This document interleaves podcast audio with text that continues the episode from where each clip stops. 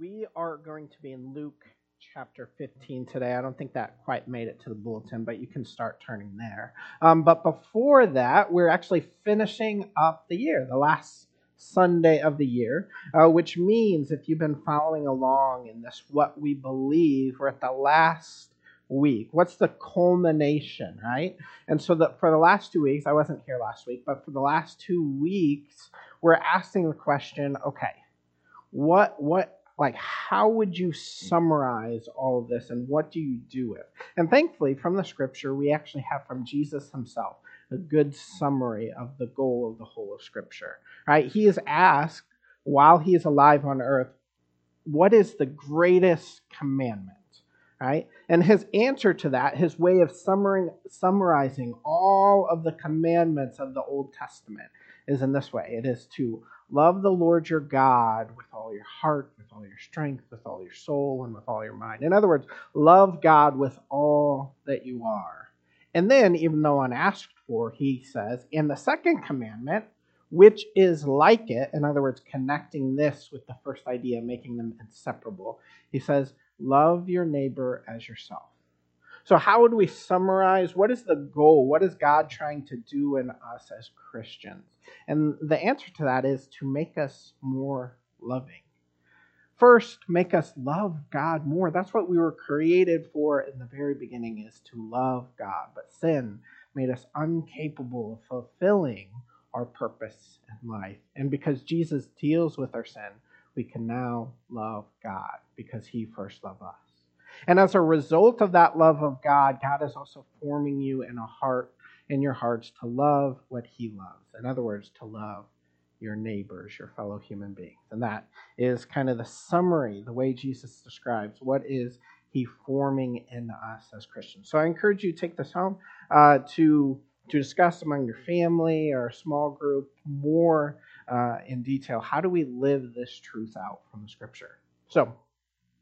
Um, for today, we are also going to have the younger ones with us in service today, uh, which we're excited about, but we will go back to Children's Church next week. And you may be asking, but next week is the first of the month. What about communion? Well, me and Joe did talk it over, and since Communion Sunday is kind of the longest Sunday of the year, what we're going to do, uh, we still think it's important for everyone, including the children, to join us in communion. Um, but after that, we're going to dismiss them to Children's Church. And then we're just going to do Family Sunday another week. We still think that's important to have the children with us, worshiping with us at least once a month. We think that's beneficial for us and also for the children. But we will be changing up since Communion Sunday we know is long. We know that one of the reasons we have ch- uh, ch- uh, children's church is because it's hard uh, to pay attention for that long. So we're going to change it up a little bit. Um, all right, Luke 15. So we're coming to the end of our year, the beginning of a new year. So this is really a time of transition. And it, it, just naturally follows that as we're going into a new year, we spend time reflecting. That's just the natural kind of rhythm. And we think, okay, what have we done this whole last year? What do we want for this next year coming up? And as we're reflecting, um, we're also in a transition between sermon series. We just studied this Advent series, the beginning, the birth of Christ from Luke. And then next week, uh, Joe is going to lead us into a sermon series through James. So we're in this transition. And, and so, uh, as I was given, okay, you can preach from anywhere, Josh, which everyone seems to think, oh, that's great. You can preach anything you want, but it's actually really hard because I have the whole of the Bible.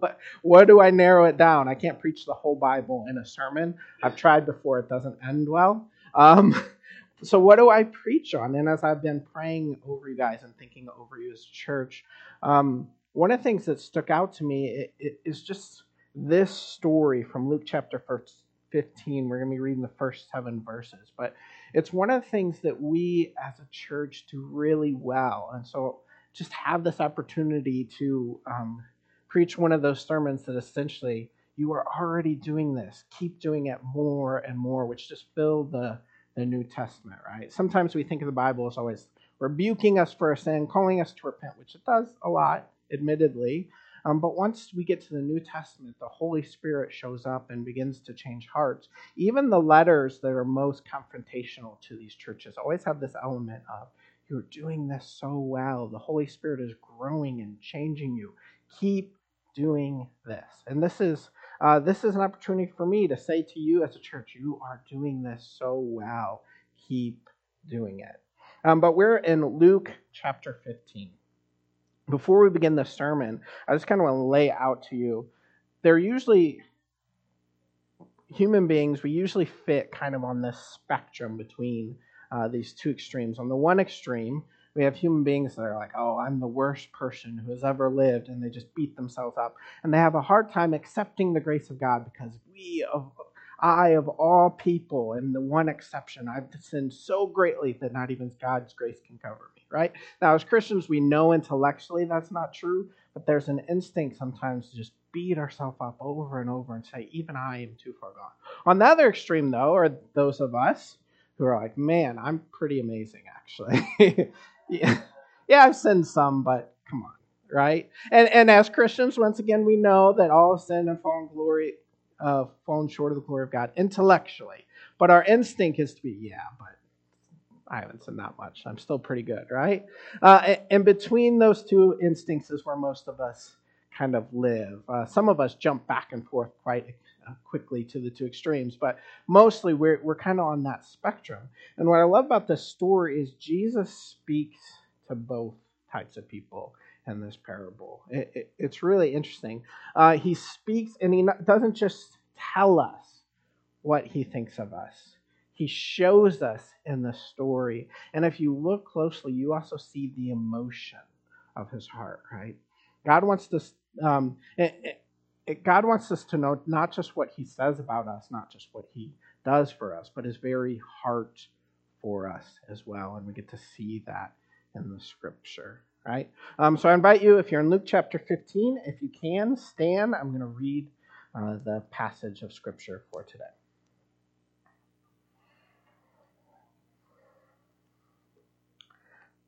Chapter 15, starting verse 1. Now the tax collectors and sinners were all drawing near to him. And the Pharisees and the scribes grumbled, saying, This man receives sinners and eats with them. So he told them this parable What man of you, having a hundred sheep, if he has lost one of them, does not leave the ninety nine in the open country and go after the one that is lost until he finds it? And when he has found it, he lays it on his shoulders, rejoicing. And when he comes home, he calls together his friends and his neighbors, saying to them, Rejoice with me, for I have found my sheep that was lost. Just so I tell you, there will be more joy in heaven over one sinner who repents than over 99 righteous persons who need no repentance. Father, I pray that we would see your heart for us today. That we would that we would see not only your intentions, not only your words, but your very heart towards us sinners. They would see, we would see your compassion and your desire and your rejoicing over us. And that through that we would be moved to rejoice with you and to love what you love. And I pray all this in Jesus' name. Amen. You can be seated. Now, what I want to do is just move through this parable slowly together because there are so many details that sometimes if we read quickly, we'll, we'll miss some of these things. We'll get the, the big picture, which is good, um, but we miss some of the details that Jesus is putting in there for us. I want to just go through verse by verse, word by word, through this so we can see Jesus' heart towards us, sinners. Right? That's that's the title of the sermon is the heart of Jesus for sinners. And I thought about putting onto that, but it'd make it a little wordy, is the heart of Jesus for sinners like us. Because that's what I want you to see. What does Jesus truly feel about you, truly think about you? What is his heart for you? Right? And I think that's the basis for uh, when, when we talk about all this, like how do we do Christian life? It has to stem from this verse before we do anything, Jesus had to love us. And we have to be grounded in that first. Um, so, um, as we dive into the story, I do want to make you aware, though, that this is a big chunk in Luke of where Jesus is telling parable, which is just a short story with a point. After parable after parable. Um, so it's within a certain context. And specifically, this parable is paired with two of them right afterwards, right? And these are all meant to, to give the same message. So I encourage you this week to read the remaining two stories, the rest of chapter 15, because it kind of fills out what Jesus is saying in this. But for now, we're just going to focus on this one part of the chapter. So if we look, what is the what is what kicks off Jesus telling the story? Well, we see in chapter 15 it says, Now the tax collectors and sinners, I, I love that by the way whenever uh, the New Testament mentions tax collectors, it always puts them with sinners, but it's kind of this extra category. They're like, yeah, you have the sinners, and then you have the like horrible sinners, right? The tax collectors. We do that today too. It's different. Um, we don't have like tax collectors usually showing up unless we haven't paid them for a while, in which case we might feel the same way. Um, but this, the, think more like maybe in our culture, like the politicians, right? All of us generally agree that they're they're sinners, right? And most of us agree they're exceptional sinners, right?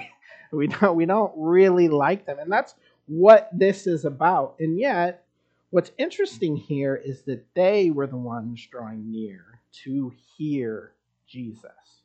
Note that this beginning sentence is meant to contrast two different people the tax collectors and the sinners who were drawing near to hear Jesus.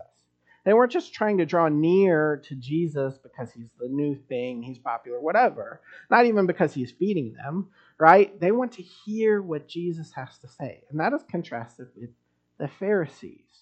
And what are the Pharisees? Well, if the tax collectors and sinners were drawing near to hear Jesus, this desire to hear his message. The scribes and Pharisees are described kind of in the story as already being there, and yet their attitude toward Jesus is one of grumbling, right? Murmuring, grumbling. In other words, they don't really like that Jesus is associating with these sinful people. Um, and before we dismiss the Pharisees too uh, quickly. Sometimes we do that. We read the New Testament like these Pharisees, they were terrible. They were so uptight and mean and grumpy. Before we do that, I want to at least consider the possibility that maybe we're more like them than we actually want to admit. Imagine with me for a second how many of you have siblings? Raise your hand. How many of you have younger siblings? Okay, now imagine with me, it shouldn't be too hard to imagine a situation where your younger sibling does something that you know you would have gotten in so much trouble for. All right? And yet, the parents just kind of brush it aside for them. I know that's never happened with anyone here, right? But I think you can imagine it. In those moments, we are deeply upset. We think it's so unfair. Well, the Pharisees are experiencing something similar, right? They are the religious people. They set out to follow the commands of God, to follow it with discipline, to, to work really hard. And they make sacrifices in order to follow the law. They give up some things they want in order to be faithful to God. And yet, here's this person who claims to be the significant teacher teaching God's word and God's heart, and he's paying more attention to these people who live their life however they wanted, making no sacrifices to do the right thing. In those moments, it feels unfair, does it not? And, and many of us can be in the same way. We're like, I made sacrifices to follow Jesus. I cut some things out of my life that I loved. And yet, it seems like God cares about these people who just lived however they wanted, and then they are coming near to Jesus. I think some of us, especially if we've grown up in Christianity or we've been in Christianity for a long time, can become callous to these um, so called sinners in our culture, right? We can say, oh, they're just getting what they deserve. This, this kind of rang true for me this past week. I was having a conversation with someone, and he, wa- he was telling me about this, um, this political commentator who, who was bemoaning the churches in America. And the thing whenever someone bemoans the church in America as a whole, I, I can't speak for the church in America as a whole, and I don't think most people can, right? But he, what he was bemoaning is these churches, they just preach so much about love and grace and mercy and all the easy things. They don't talk about the wrath of God, right? And, and from my perspective, I'm like, I've never been in a church like that. I can't speak for the church in America. I just know historically there's always been churches where people sought out teachers who didn't teach anything hard from the Bible. That's always been true. And yet, what has also been true is God has always had faithful churches who preach the whole Bible. Has been true from the very beginning. You can see that in the letters. You have some of this, and it's it's been true ever since. Right? There's been no golden age where all the churches have been preaching perfectly. Right? Um, but besides that, I I found it ironic that what was contrasted is the judgment of God with the love of God. And this idea that somehow we're preaching too much about the love of God. I understand saying and they're not preaching enough about God's judgment, but to say that they're preaching too much about His love and His mercy, I think betrays kind of a, a, a twisted thinking that, that, that many of us fall into, right? And this idea that somehow God's love and His mercy and his grace are at odds with his judgment and his hatred of sin and his wrath towards sin, right? But what the Bible teaches us about God is that he is not made up of parts. We may think of him in his attributes. God is loving and merciful and gracious, and he hates sin, and he is righteous, and he is holy. But God is all of those things at once. His loving actions are his just actions. His just actions are his loving actions. We can't separate the two. And, and, so we have this hard time holding those two things together. And so sometimes we may feel like, oh, we're teaching too much about God's love. We need to teach more about his wrath or his judgment. But the truth is, the Bible seems to teach a lot about his love and his mercy and his grace and about repentance from sin and the wrath for sin and the justice and judgment of sin. They both go together. And why is that?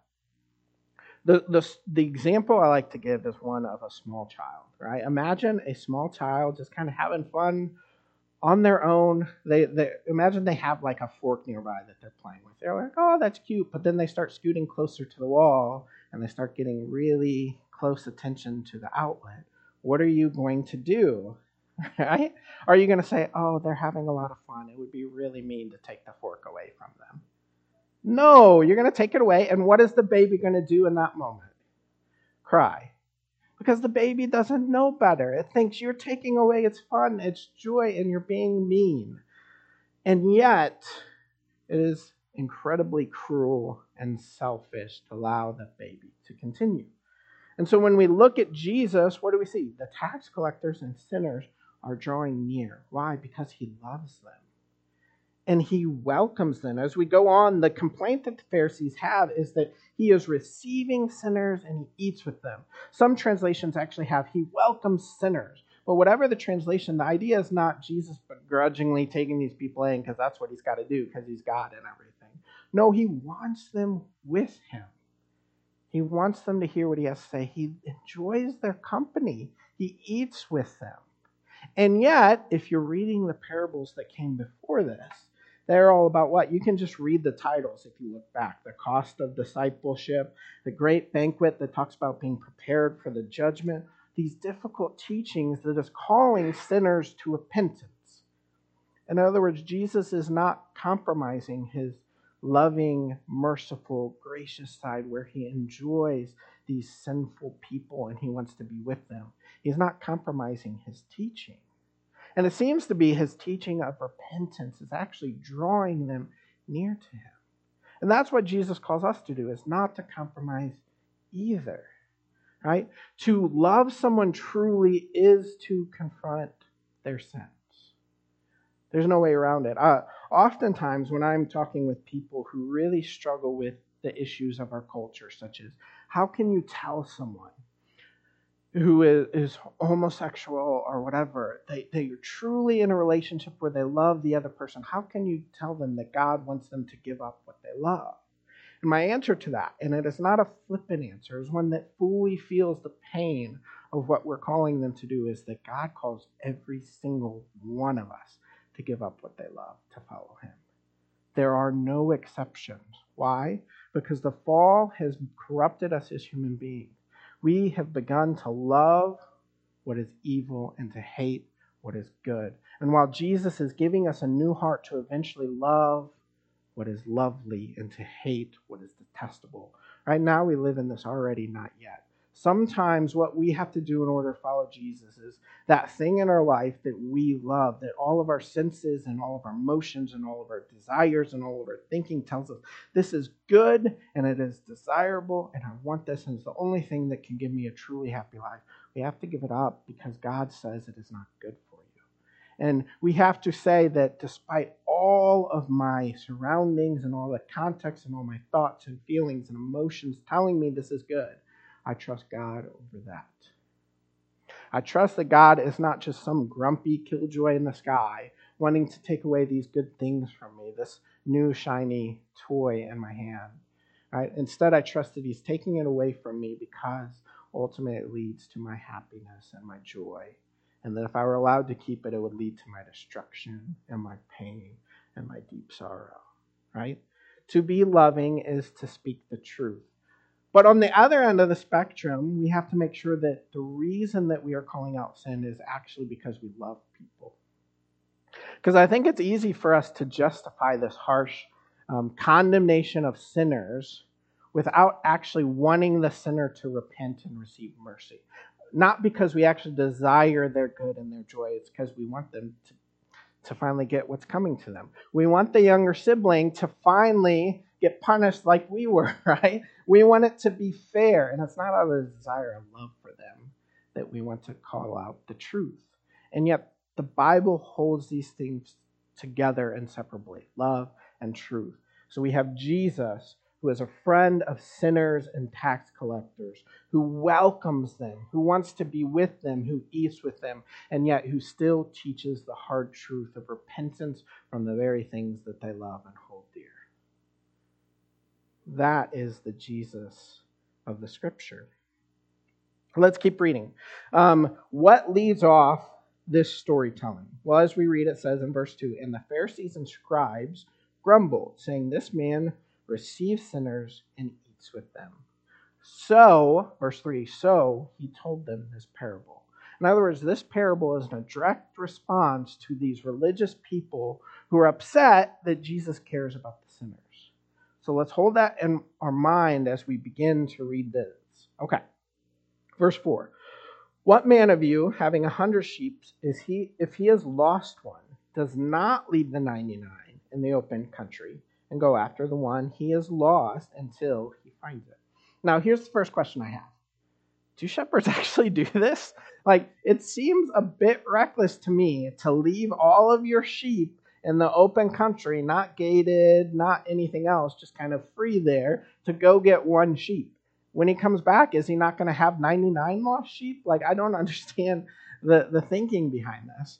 Um, and, and, I tried looking up, maybe there's some sort of cultural background behind this, and no one tends to agree or understand why he said this.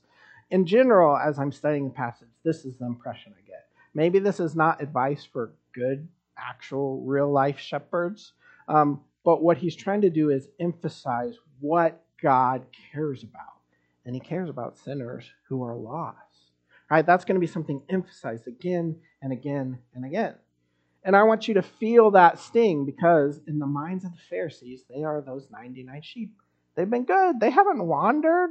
They, they, they've done everything the shepherd told them to do. What do you mean you're going to leave me to go get a lost sheep? That seems reckless. You should be here to protect us. And yet, the emphasis of God here is that He cares deeply about those who are lost. And to the sinner, what He is saying is, I am coming for you, and I am coming for you until I find you. Notice the emphasis in this parable. This sheep that is lost has done nothing to be found. The sheep that is lost is not trying really hard to get back. We know nothing about the sheep. We only know about the shepherd, that he noticed his sheep is lost. He cares so much for them. Now, another interesting note here is that, like, maybe, shepherds are better at this, but I think if I looked out at a flock of 100 sheep, it would be hard for me to be like, oh, there's one gone, right? Surely the shepherd maybe had to count them or whatever, but he noticed the sheep was gone, and then he went for it. He searched for it until he finds it. Now, ultimately, a parable is communicating a central idea. It's not like an allegory where there's one to one for everything. And so we can look at this and say, well, doesn't God know where every person is? How can he lose them? No, God knows where we are. The description, though, is, is one of sin separating us from God. And that's where we should be, is with him. So instead of us needing to draw back to God, the, the emphasis is on God instead going after us. And that's the emphasis of the Bible. That is what separates Christianity from every other man made religion out there.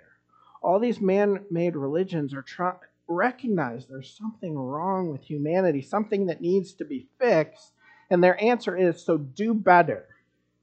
You do better. There's something wrong, so fix it. Christianity and the, the scripture, the God of the Bible teaches something different. Something is wrong with Christian. Something is wrong with human beings. Something's wrong by our fault. We chose this wrongness, but there's nothing you can do about it. There's no way the sheep can get found again on its own. There's no way the sheep can make it back. Instead, God has to take the action and pursue you. You read a lot of times these stories of, of Christians who come to Jesus who who started off as incredible sinners, who, if they believed in God at all, they hated it. All right? The, the extent of their belief was to hate the God of the Bible. If you would have asked them, Do you think someday you may become a Christian? They would have said, Never. Unhesitatingly. There's nothing about their lives that said, I want God. I want repentance. And yet, God pursued them in their sins. And when they become a Christian, and they tell you about their life, they said, Man, I hated God. But when I look back on my life, I realized that God was with me every step of the way. Every circumstance in my life, every relationship He brought into my life was meant to draw me to Him. He was always there working. So, some have actually described Him as the hound dog of heaven. God loves you so much, sinner, that He drops everything and He pursues you the Son of God Himself drops down from heaven where He is worshiped as God because He is God. He clothes Himself in humanity with all its frailties and indignities as a poor man who is hated and despised his whole life. Why? Because He wants you. He goes after you. He is relentless. Right? Some of us have this impression, and, and as Christians, sometimes it sounds ridiculous, but we still hold on to it, that we have to make ourselves right before coming to God. We have to make ourselves right. Like, we're not in a good mood, so we shouldn't go to church because we're just so kind of far from God. We need to change something before we come into His presence. And the Bible rips this idea apart. There is nothing you could do to be right with. Not a single thing. And it's worse than that. Every attempt that human beings make on their own to be right with God is, is only making things worse. You look at the history of the Bible. Every time human beings on their own try to draw near to God, it just ends worse. The Bible describes even the best deeds of humanity as filthy rags. So, if you want an image for what it's like to try and make yourself right before coming to God, imagine that nasty sponge that you use to wash like everything. It's got bits of like old chicken on it. It sat in the sink for a month, and you're like, I should really throw that out. But instead, what you do is you take it and you're like, well, I need to clean the table and the dishes and set it out for a meal, right? That's that's I see all you cringing. That's the point. This is what our good deeds are. There's nothing in us that can make us draw near to God. It's like taking that gross, moldy, chicken filled sponge to clean dishes with before a meal. It's not helping. There's nothing in fallen humanity that can make ourselves right. The best that we have to offer is, is not good, it makes things worse. We are in a desperate, desperate condition. The Bible describes us as not only as being lost, The, the Bible describes us not only as being in rebellion against God, it describes our condition as dead. We are spiritually dead. We were made to be alive, but we are dead. And we need to be brought to life. So if we're foolish enough to think, oh, well, maybe we can find a way again and get right before coming to God. Maybe, maybe we can just surrender and, and give up and stop rebelling against God, then, then we'll be all right. No, because there's no way a dead person can bring themselves back to life. It's only happened once, by the way. and that was Jesus himself. Not a single one of us can do it. And so we need the shepherd to hunt us down until he has found us. But notice this when the shepherd finds that sheep, what does he do? Because so many of us, we're scared to come to God as we are because we think that we're such horrible sinners. We have screwed things up so badly that, yes, God's grace is huge, but I, surely I have sinned more than anyone else, and I am the exception. God's grace cannot cover me because if you just knew what I did or what I thought or what I said, you would know. What the Bible says, though, about the shepherd when he finds the sheep, notice what the shepherd does not do here. The shepherd does not berate the sheep, not give it a lecture about being lost, does not punish the sheep in any way. What does the shepherd do? He grabs the sheep and puts it on his shoulders. He doesn't even make the sheep walk back with him by inside, saying, You got yourself lost. You're going to walk all the way back with me. Right? No, he puts it on his shoulder. Once again, illustrating that there's nothing we can do to save ourselves. We are wholly dependent on the mercy of God. But the good news is that He is full of mercy. And so He lifts us on His shoulders. And notice, it doesn't just say He does it begrudgingly or angrily, mumbling to Himself, this stupid sheep that got lost, that should have just paid attention and followed me. No, it says that when He found it, He rejoiced. And that's the point of this parable. Jesus' heart for you as a sinner is that he desires you.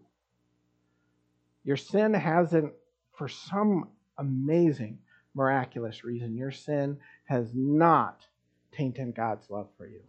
It has not separated you from God's love. In fact, all it has done, it has driven him to pursue you to the ends of the earth to bring you back because he wants you. He wants a relationship with you. He wants to eat with you. And not begrudgingly, not just because he's God and he has to. God loves you deeply. And, and most of that, because we've grown up in church, we get it. God loves us. Of course, he's God.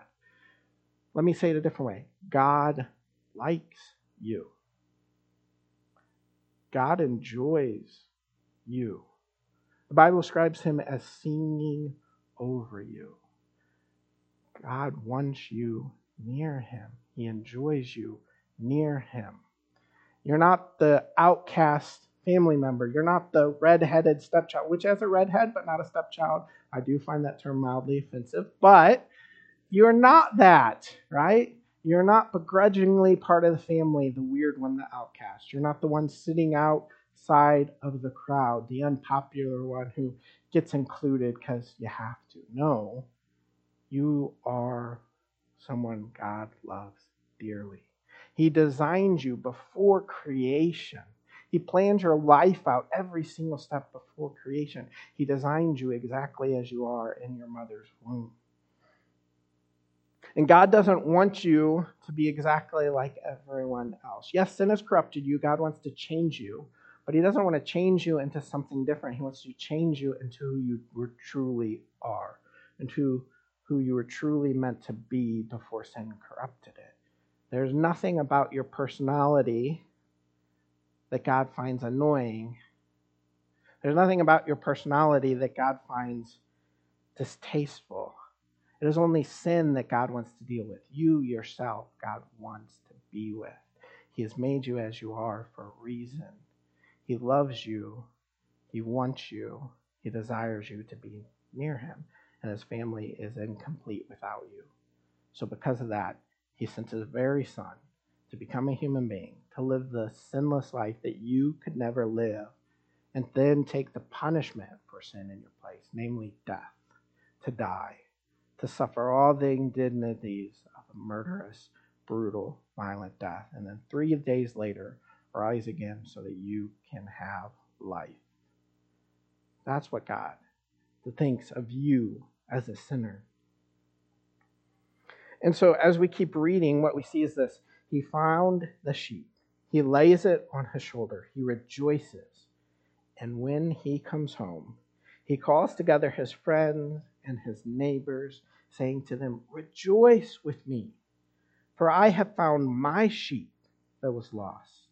Just so I tell you, there will be more joy in heaven over one sinner who repents than over 99 righteous persons who need no repentance. And, and, I just want to deal with this sentence right off the bat.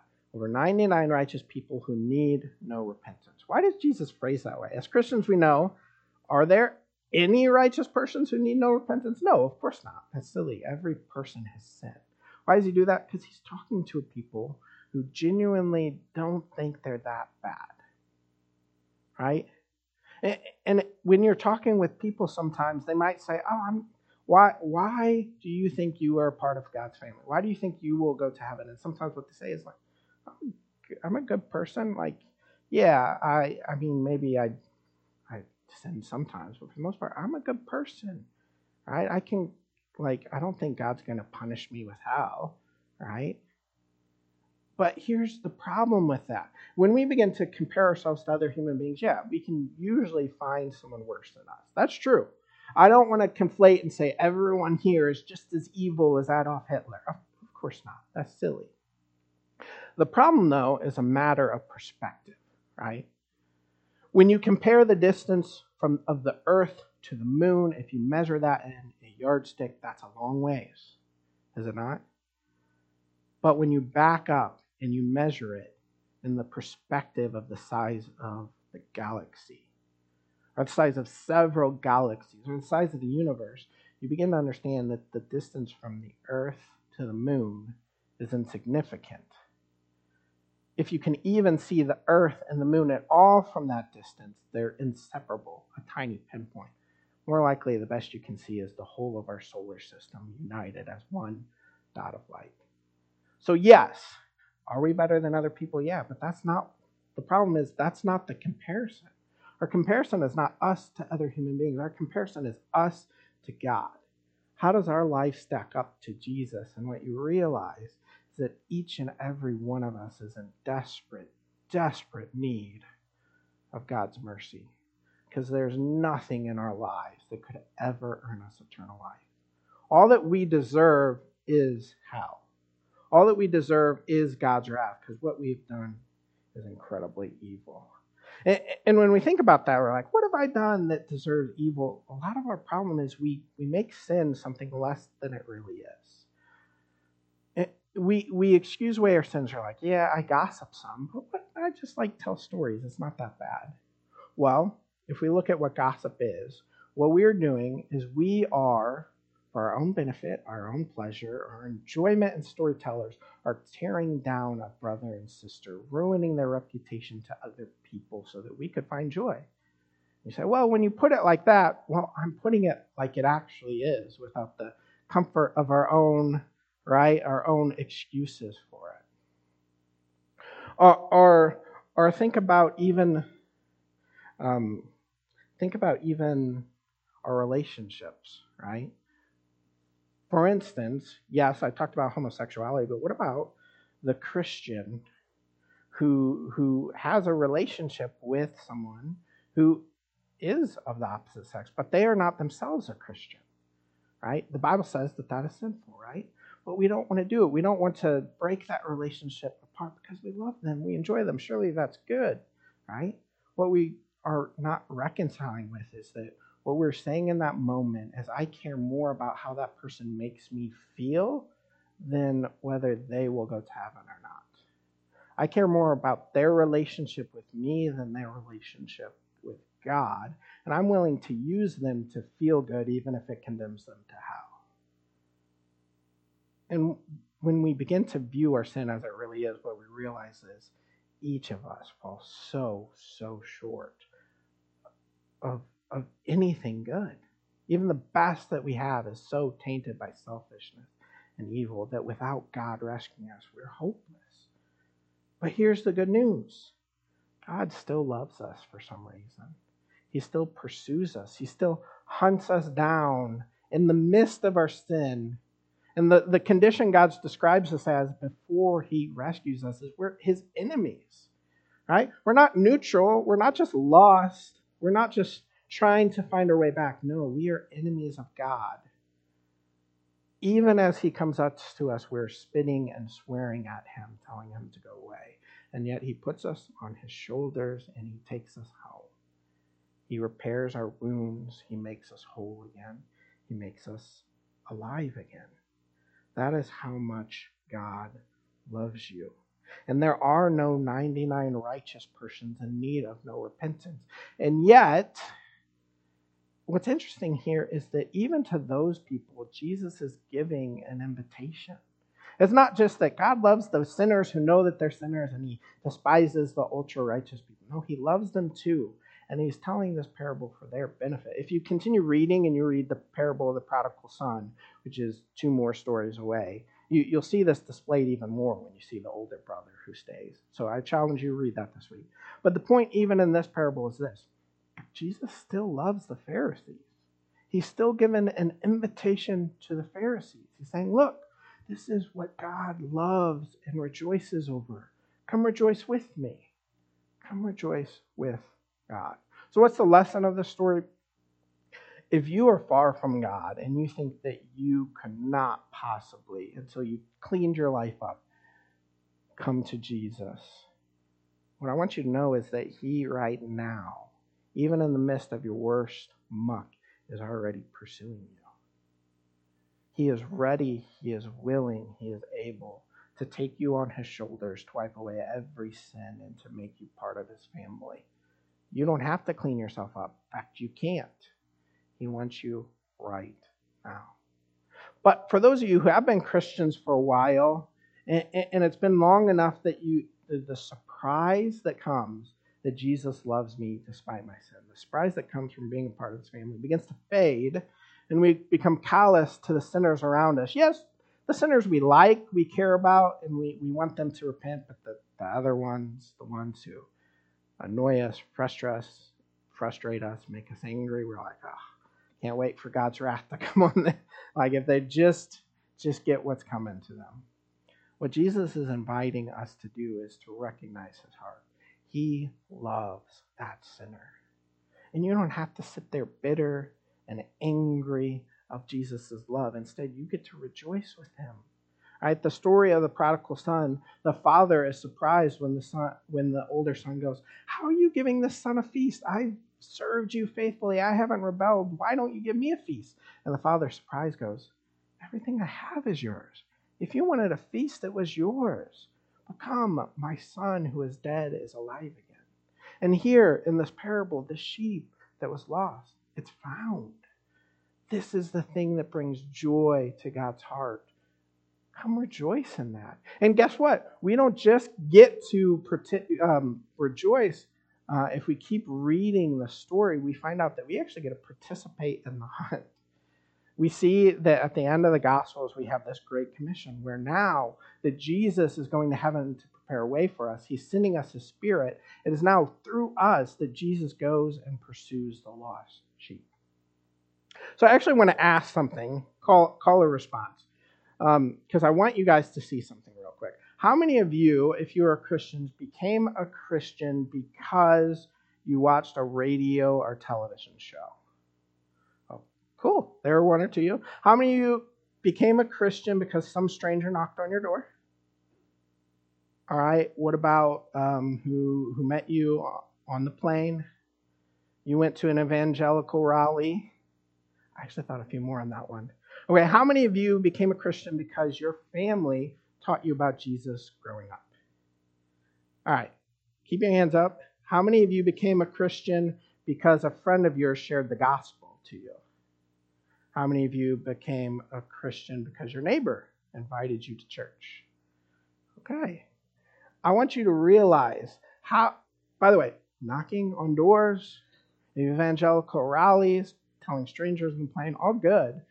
But I want you to realize that the way Jesus mostly works is through relationships. Most of you was because of your family. Those who wasn't because of your family, it was a friend or it was a neighbor, right? And how many of you who maybe grew up in church had a season where you walked away?